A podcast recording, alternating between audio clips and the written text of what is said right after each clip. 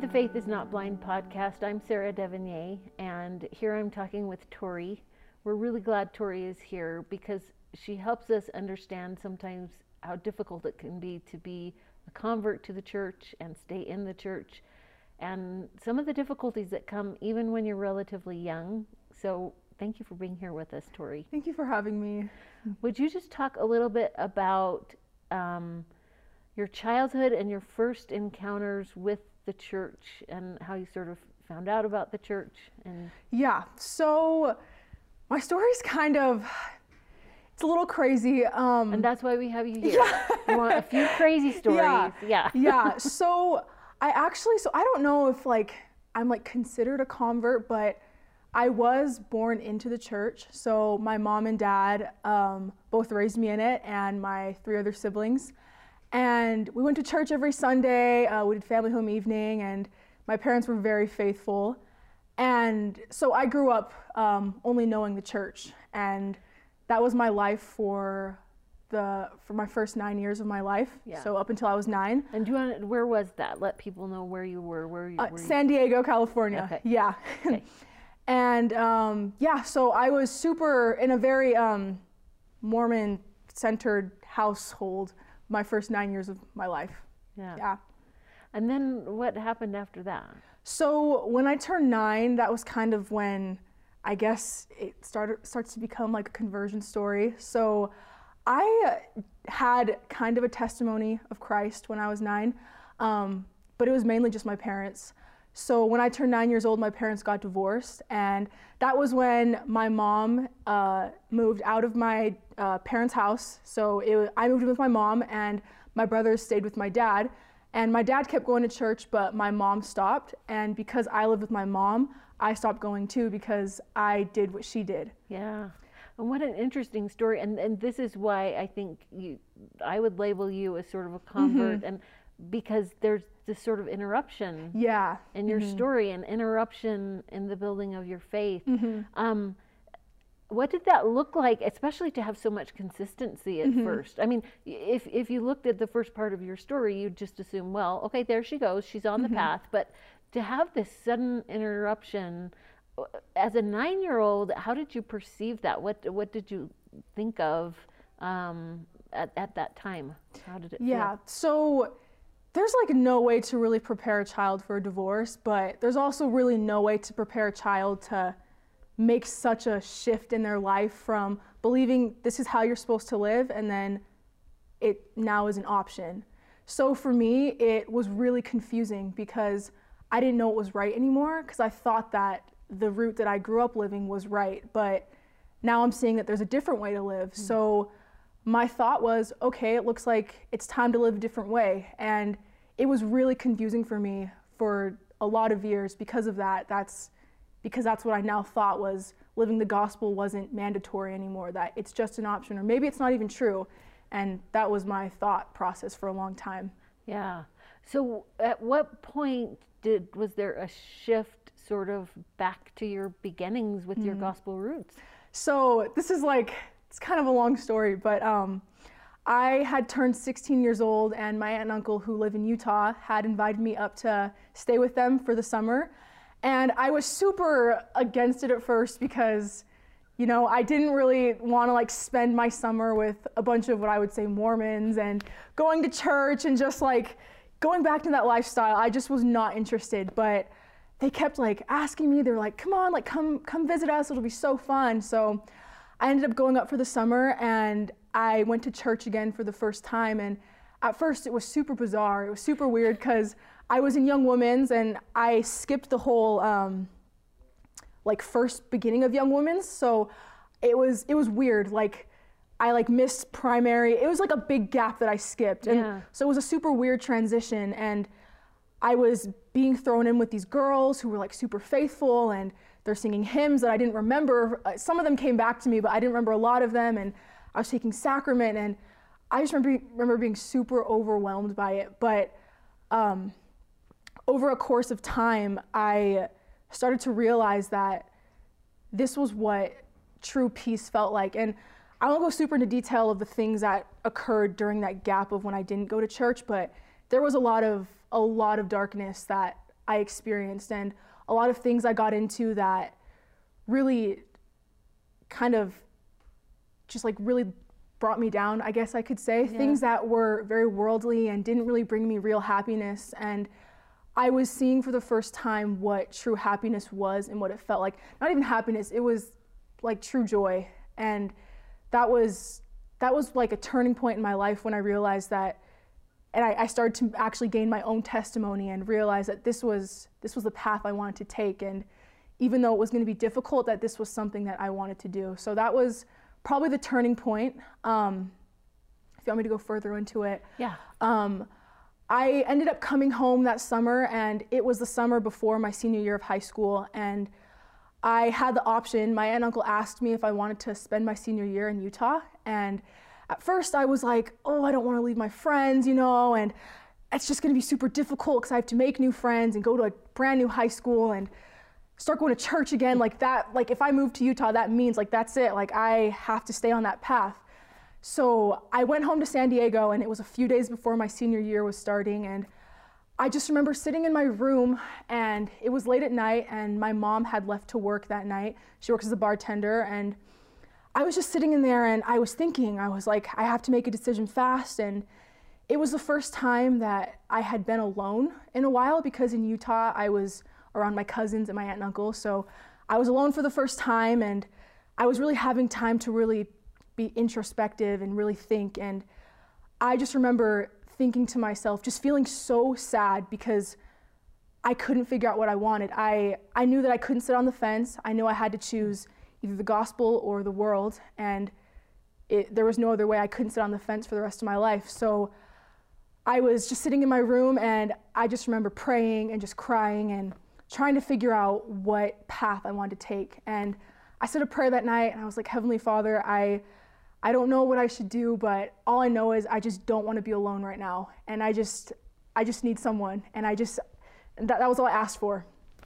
And I went to bed that night and this story I don't really talk about it that much because it's such a really this was like really the turning point of my my testimony and really choosing my path, but I was laying down and it was about like 12 in the morning and I fell asleep and I remember waking up and I heard dishes like clicking and like banging in my kitchen and was like that's odd. And it was like 2 in the morning and I was like what? Is my mom home from work? What is she doing? And I just like closed my eyes and went back to sleep and I remember waking up again cuz I could see my door kind of creaking open and I like looked at the corner of my eye and my eyes were kind of like foggy because I'd been crying all night, so I couldn't really see that well. And I just see it creak open and I was like, is that my mom?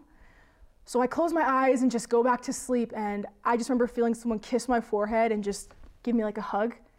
And the, the feeling that came to me was just warmth because that was something my mom would do for me when I was really little. When I'd go to sleep, she would kiss my forehead and give me a hug. And she didn't do that. She hasn't done that in years. So I just, her doing that to me was like, it just meant everything because I, she hasn't done that in so long, and that was exactly what I had asked for. And so I went back to sleep, and I was just so happy. And I remember waking up, and it was like seven in the morning, and I like got up and I ran to my mom's room to go thank her for doing that, and she wasn't home.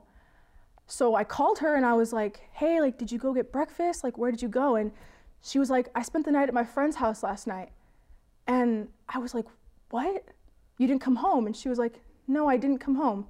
She's like, Are you okay? And I was like, Yeah, I'm okay. I just, I thought you were here. And so I hung up the phone and I sat in my room and I just, I, I couldn't figure out what had happened, but I thought about it and I, I prayed about it and I realized that so my great grandmother died when I was nine years old. My parents had gotten divorced, and it was a really hard time for all of us, but I remember she loved to cook and she'd always be in the kitchen like banging pans and um, the feelings that I got. And I remember when I was little, she would hug me and she would kiss me and I, I sat down and I, I thought about it and I realized that Heavenly Father had sent her to me.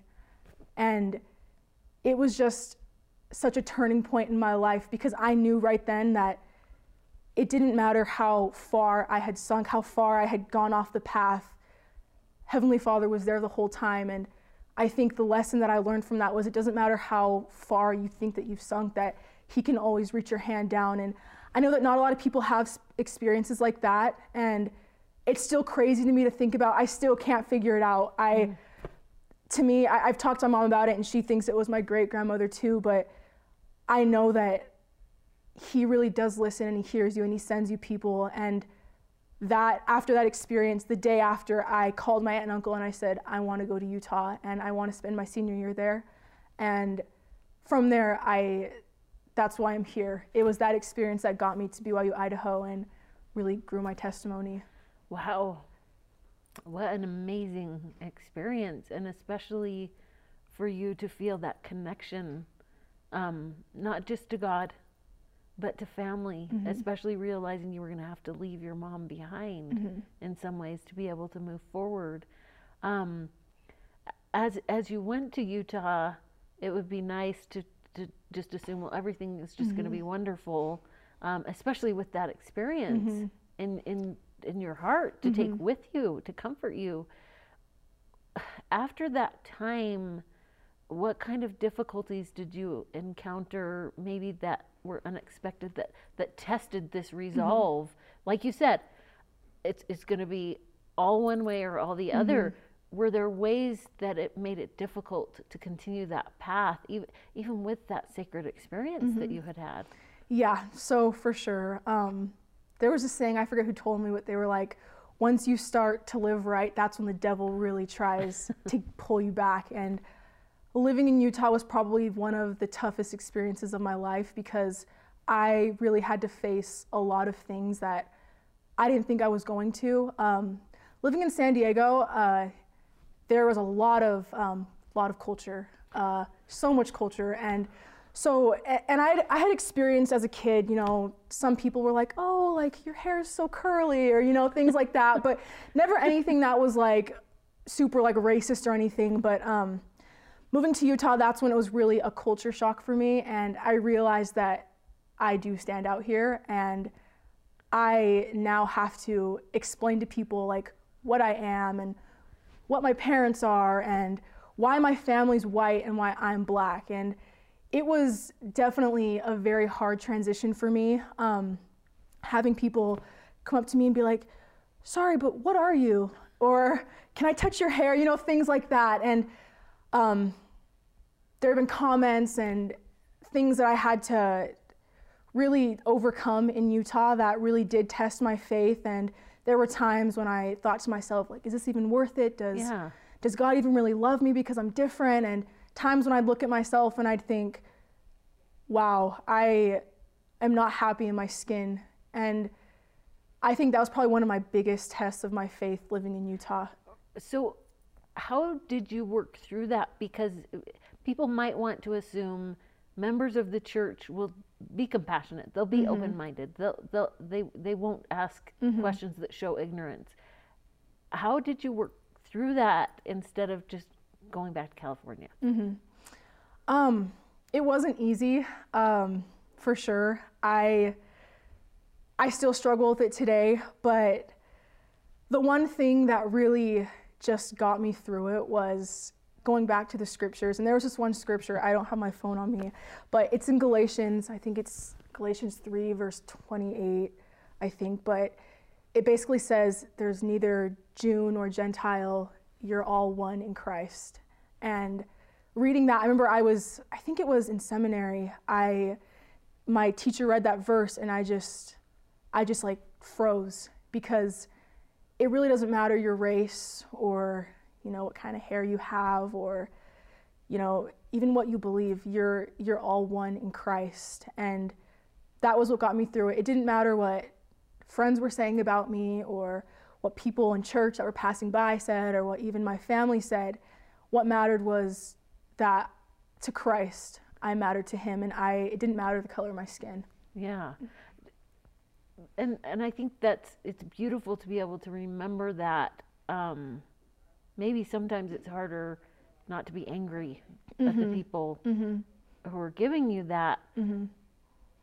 How did you avoid being angry or um, sort of blaming those people and saying, okay, they're the church. How were you able to separate that Mm-hmm. out to say, okay, this is how God is, Mm-hmm. and sometimes his people maybe aren't like him? Mm-hmm. How were you able to separate it so that you didn't become angry at them and didn't become angry at God because supposedly they're supposed to be his Mm-hmm. people?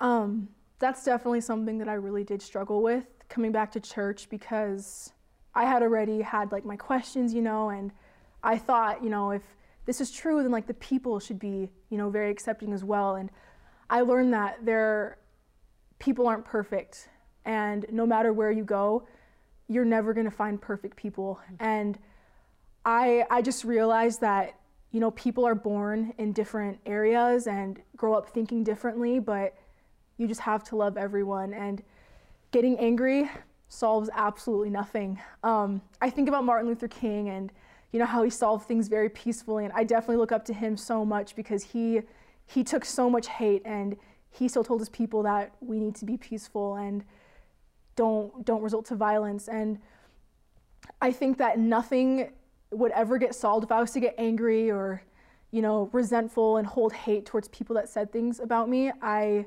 wouldn't progress and mm. I wouldn't be happy. And even though it's still something that I do struggle with, I, I just think about what really matters is what Christ thinks of me. And that, you know, some people just don't know that they're being ignorant. Some people don't know that they're being hurtful and being patient with them and, you know, explaining to them this is what I am, and I'm a daughter of God just like you, a daughter, son of God like you, and He loves all of us, and we shouldn't judge anyone because of Yeah. differences. Well, and you're definitely talking about the ideal. I'm glad that you're willing to say it's work Mm-hmm. and it's really hard, and maybe every day it it it isn't as easy to Mm-hmm. s- say those things um, to yourself.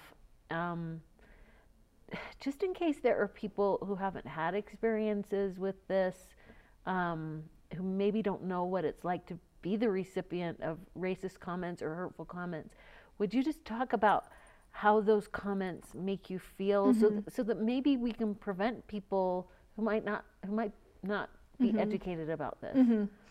Um, so there was this one specific comment that I got that really, like, it just, it basically just ate away at me inside. Um, I was told because I'm half black, my dad's black, and my mom's white, um, that because my mom is white, that I'm breaking a curse because I have half white in me. And to me, that and the person who said it was not trying to be hateful and they weren't trying to make me feel bad. They they really just thought that they were speaking facts and that they were they were happy for me that I was breaking this curse and which is it's ridiculous when you think about it, but this was really their mindset and to me it it just like pierced a hole in my heart um, to think that my skin is a curse and not a blessing. Um, so I just probably want to say that um, it hurts to feel like you have to defend your skin. Um, I think some people don't really know what that's like uh, to feel like, especially in America, um, let alone just in the church, but um, having to constantly defend your skin color and it. I think interracial marriage was only legalized a little over 50 years ago, so it's still really new. So there's not many people that are biracial, but um, we exist and we're still trying to find a place in this world and um, just because I'm half white doesn't mean that my I don't still feel the baggage that my ancestors felt when they were on the fields and so it it definitely does um, does hurt but I think that just educating people and really just letting them know that our skin's not a curse that I take a lot of pride in who I am and even though words do hurt, I I'm gonna take that and I'm just gonna keep pressing forward. And I think that's what a lot of people, especially in the church, people of color who are struggling with that as well, to just remember that it doesn't matter what anyone else says. It matters what what God thinks of you and He loves you. It doesn't matter what your race is. And just educate people and be a walking example of Christ. And that's the most important thing you can do. Yeah, and and I do, like we said in the beginning, think of you as a convert, especially a convert to Christ, especially when you've encountered such difficulties, both in and out of the church and and with family situations. Um, some people might wonder, with the things that you have experienced, why you would choose to stay in this church. Mm-hmm. So, what keeps you here? Mm-hmm. Um, that's a really good question. I have struggled with that my entire life, and even still being at BYU Idaho. Um, I, oh, it's like they say, you have to live in the darkness to really appreciate the light. And I spent so much of my life in the dark, and there are still times that I do spend it in the dark. And I just, I have felt what joy is, even if it's just for a second. And I know that that's what I want. And I know that the only place to find it is in the church. And it doesn't matter that, like, aside from racist comments or, you know, questions and just all the opposition I faced, the joy that I feel in this church outweighs all of it. And the love I feel from Christ, just, you know, going to church and taking sacrament and praying and reading scriptures and just feeling the blessings that come from being faithful outweigh all of the darkness. So that's what's kept me. And also just seeing how being an example to like my siblings and my mom and my dad, how it's blessed their lives as well. And knowing that I'm not just doing this for myself, but I'm doing it for my future husband and my future kids and that there's so many people that are going to be affected by the choices I make right now and I feel like that's just what's kept me and just being so happy here and knowing that there's there's so much good to come and so much light that that I can just feel by being at this church. So that's what's kept me. Well, and I just I just think of your family line. Mm-hmm. And you're just a blessing to everybody. I mean, you're spreading the blessings is what you're doing. You're spreading the you're spreading the blessing of your heritage and mm-hmm. the beauty of your heritage, and you radiate that. There's just so much beauty, and thank you for for sharing it and and for passing that on and for educating people with joy. Thank you so much, Tori. Thank you.